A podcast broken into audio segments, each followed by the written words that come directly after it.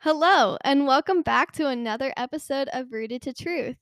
I'm your host, Mackenzie Dickason, and for today's episode, we are going to be taking a look at the biblical origins of government, as well as the specific governmental system established here in the United States by our founding fathers.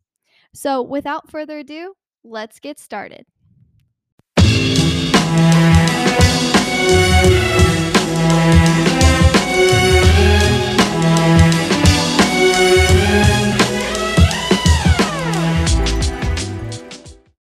Comes to mind when you hear the word government?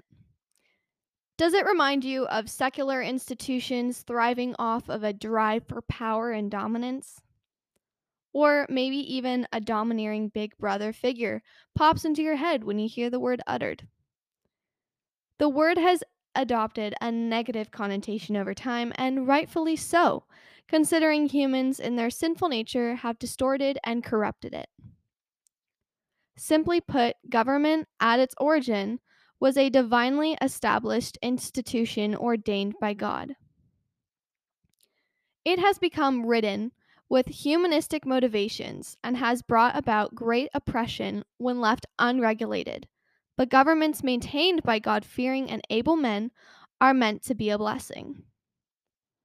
In 1776, a nation founded on freedom and biblical principle was born. America's foundations have set her apart for generations. She is truly a gem that must be constantly cared for. Just like anything in life, if we are to appreciate and take care of what we have, we must first understand its value.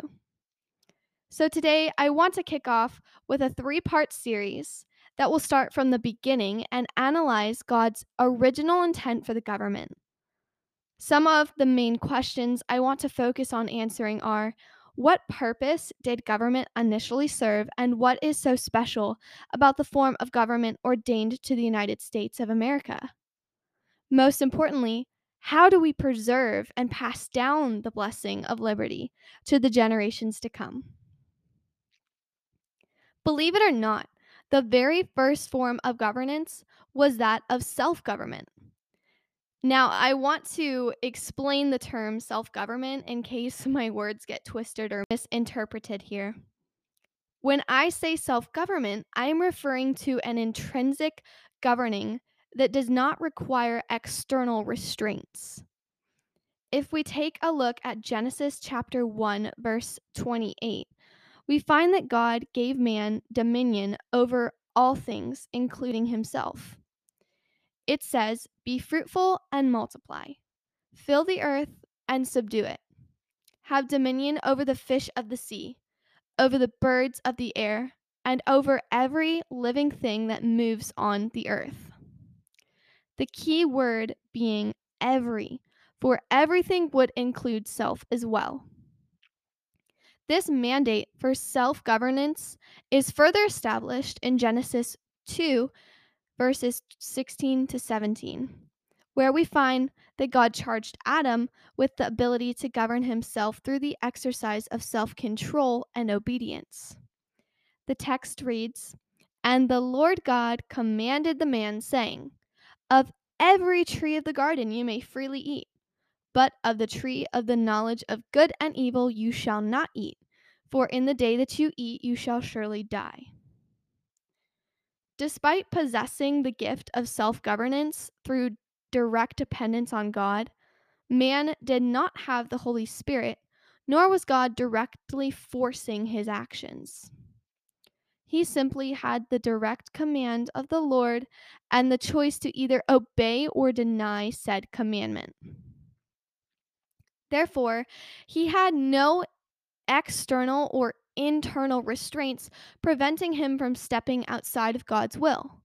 The only barrier between God, man, and sin was that of willful submission. Once man stepped outside of submission to God, well, we all know what happened from there. Man made the choice to disobey, and as a result, all of humanity lost its ability to live free from sin humanity surrendered its right to self governance. And as a side note, what true love God exerts by allowing us to choose Him. As a creator, He gave us free will so that we could choose Him over all else. That is absolutely mind blowing. But I digress. The boundaries for governing were originally limited to animal life, plant life, and self. After humanity's fall, the lack of governance and the predominance of sin caused society to boil over with chaos. God intervened, seeing what would happen if new governing boundaries were not established. In Genesis 6, verse 5, it states, Then the Lord saw that the wickedness of man was great in the earth, and that every intent of the thoughts of his heart was only evil continually. God decided to rid the earth of its corruption and sent a flood to do the job. But in his mercy, he allowed Noah and his family to pass through the flood.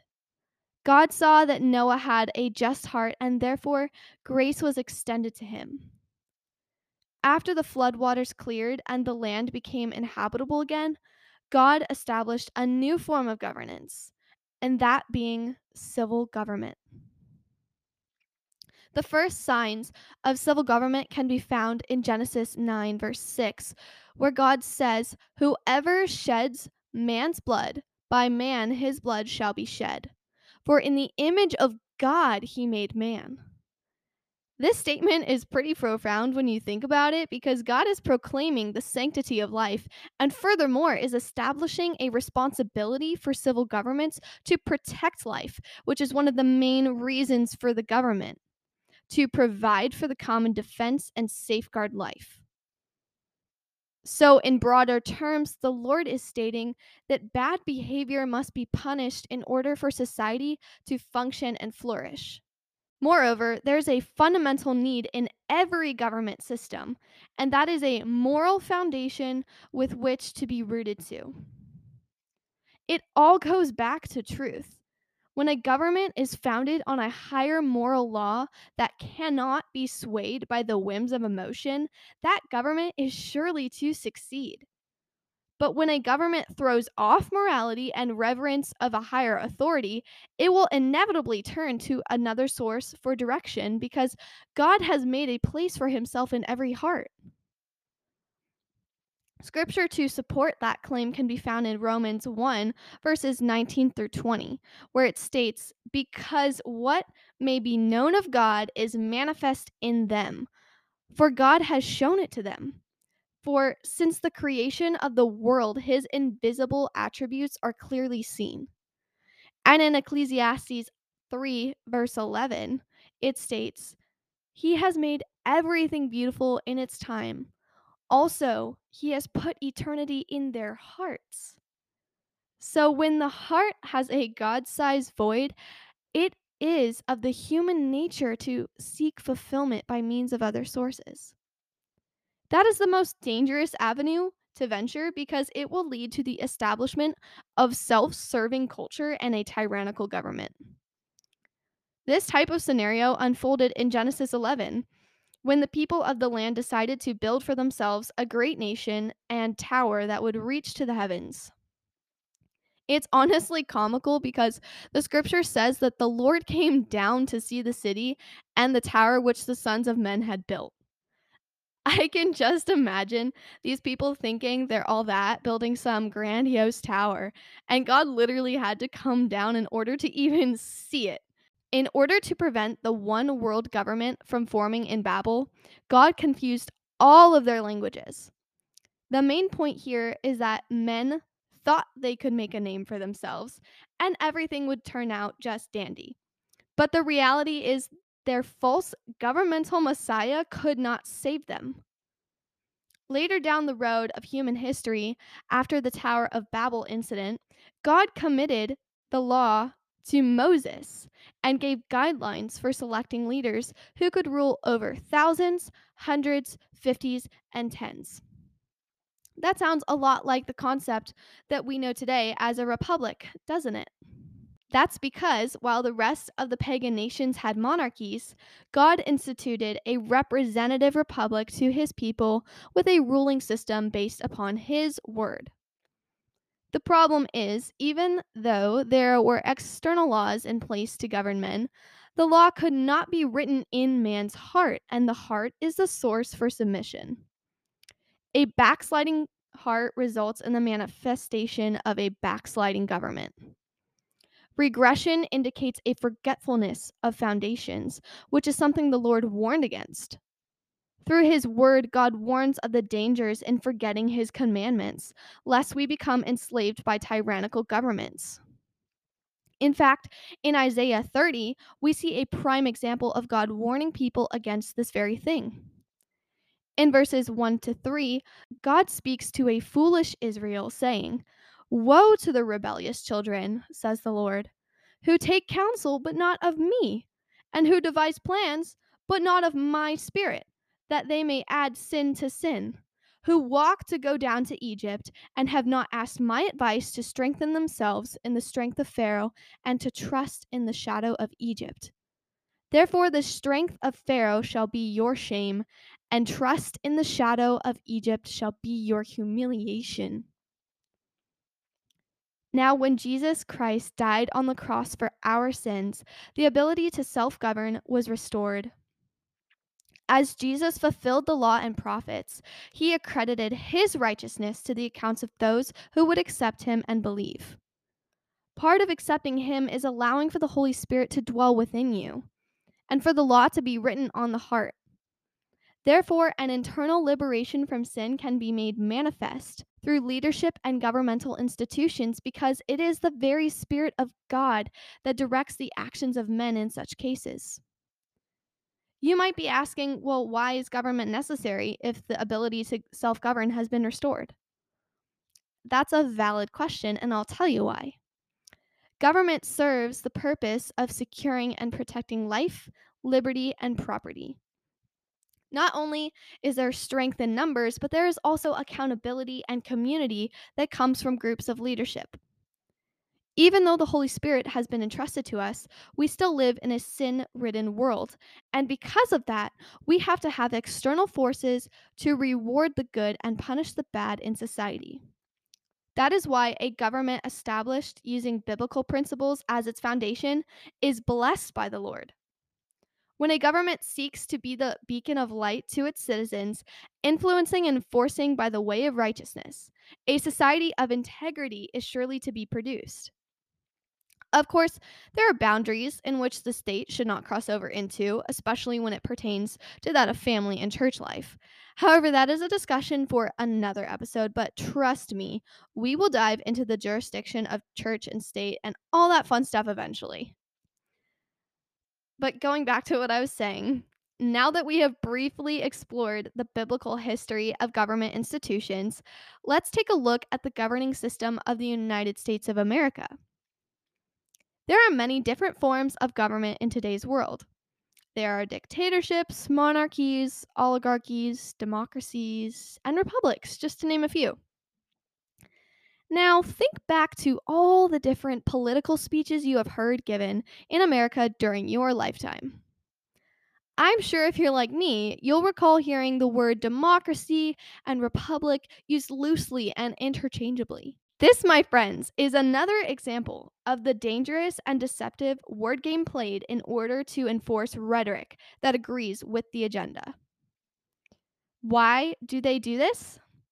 It's because the word democracy directly implies a lack of greater authority. In a democracy, the people are the sovereigns, and their fluctuating emotions are the basis for policy and cultural change. They do not turn to a greater authority than themselves because, in their eyes, they are the absolute authorities.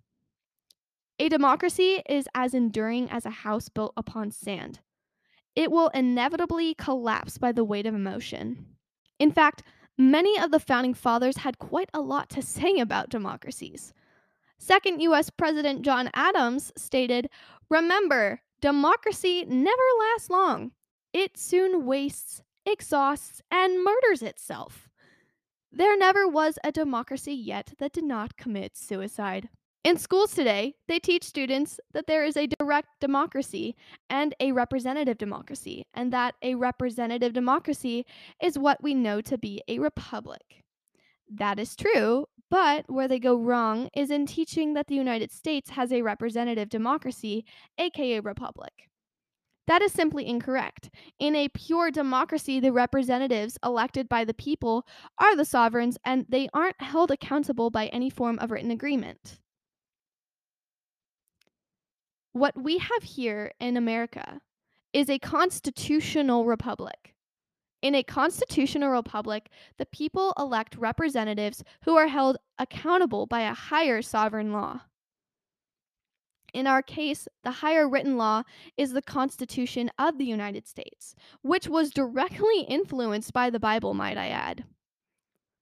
It is through this form of government that statesmen can be elected as public servants rather than power mad elitists. But do you see what they are doing? They are trying to replace the idea of a constitutional republic entirely because in a constitutional republic, emotions must filter through the Word of God and are not just passively established as rule of law, only to change once the people change their minds. Our founders warned of these things.